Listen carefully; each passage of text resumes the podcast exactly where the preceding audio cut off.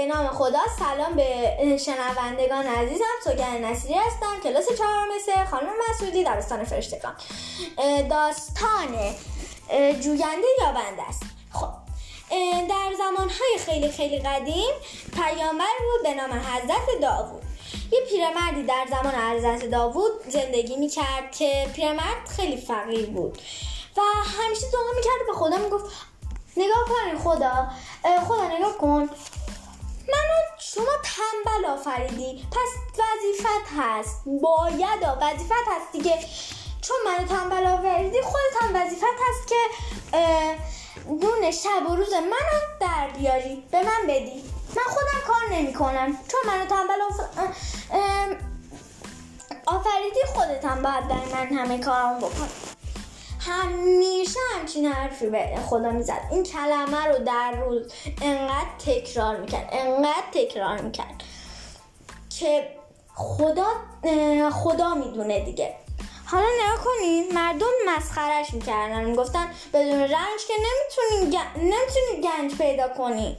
مثلا همین حضرت داوود رو نگاه کن، با اینکه پیامبر خداست، خدا خیلی بهش خیلی دوستش داره، بازم خودش داره کار میکنه، خودش میره ذره میبافه و پول در میاره، نونه شب و روزشو خودش داره در میاره. بعد تو از خدا همچین توقعی داره؟ مگه همچین چیزی میشه؟ نه نمیشه. رنج نمیتونی بدون رنج گنج پیدا کنی که. بعد اونم از یه گوش میشنید، از اون یکی گوش در میکرد، اصلا دیگه نمیشنید بچه ها. یعنی هرچی میگفتم نمیشنید، اصلا چی میگن اینا، نمیشنم من نمیشنم.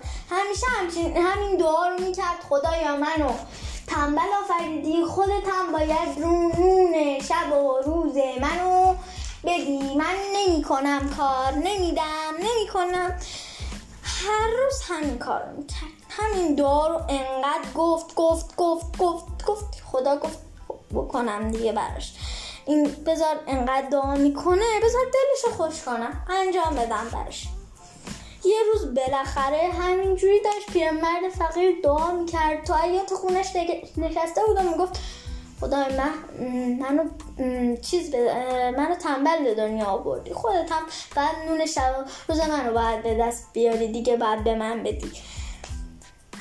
همون موقعی که داشت دعا میکرد یه دفعه خدا یه گاو خیلی گنده ها بچه ها، خیلی گنده، قوی، از همه کوچه ها با سرعت تمام دوید اومد در آهنی و شکست اومد تو با شاخاش.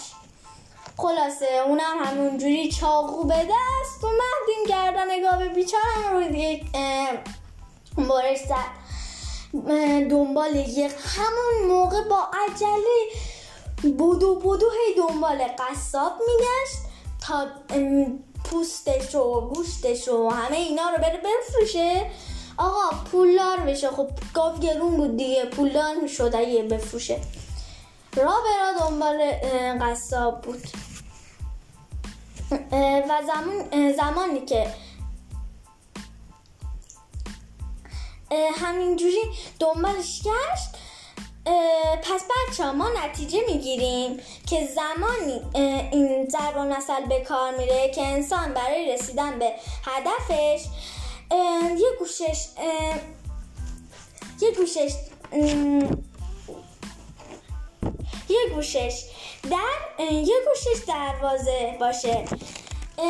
یعنی بچه ها نکنین مثلا یکی بهش یه حرفی میزنه، از اون گوش میشنوه و از این گوش در میکنه، اصلا نمیشنوه چی میگه، بعد ناامیدم نمیشه، اصلا گوش نمیده به حرفای مردم که اصلا براش مهم نیست چی میگن، بعد تلاش میکنه انقدر تلاش میکنه انقدر تلاش میکنه ناامید نمیشه تا بالاخره به چیزی که میخواد میرسه.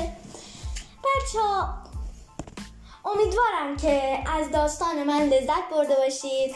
من واقعا از این سه تا داستان شخصا لذت بردم، امیدوارم شما هم مثل من باشین. روز خوبی رو براتون سپری میکنم، خدا نگهدارتون.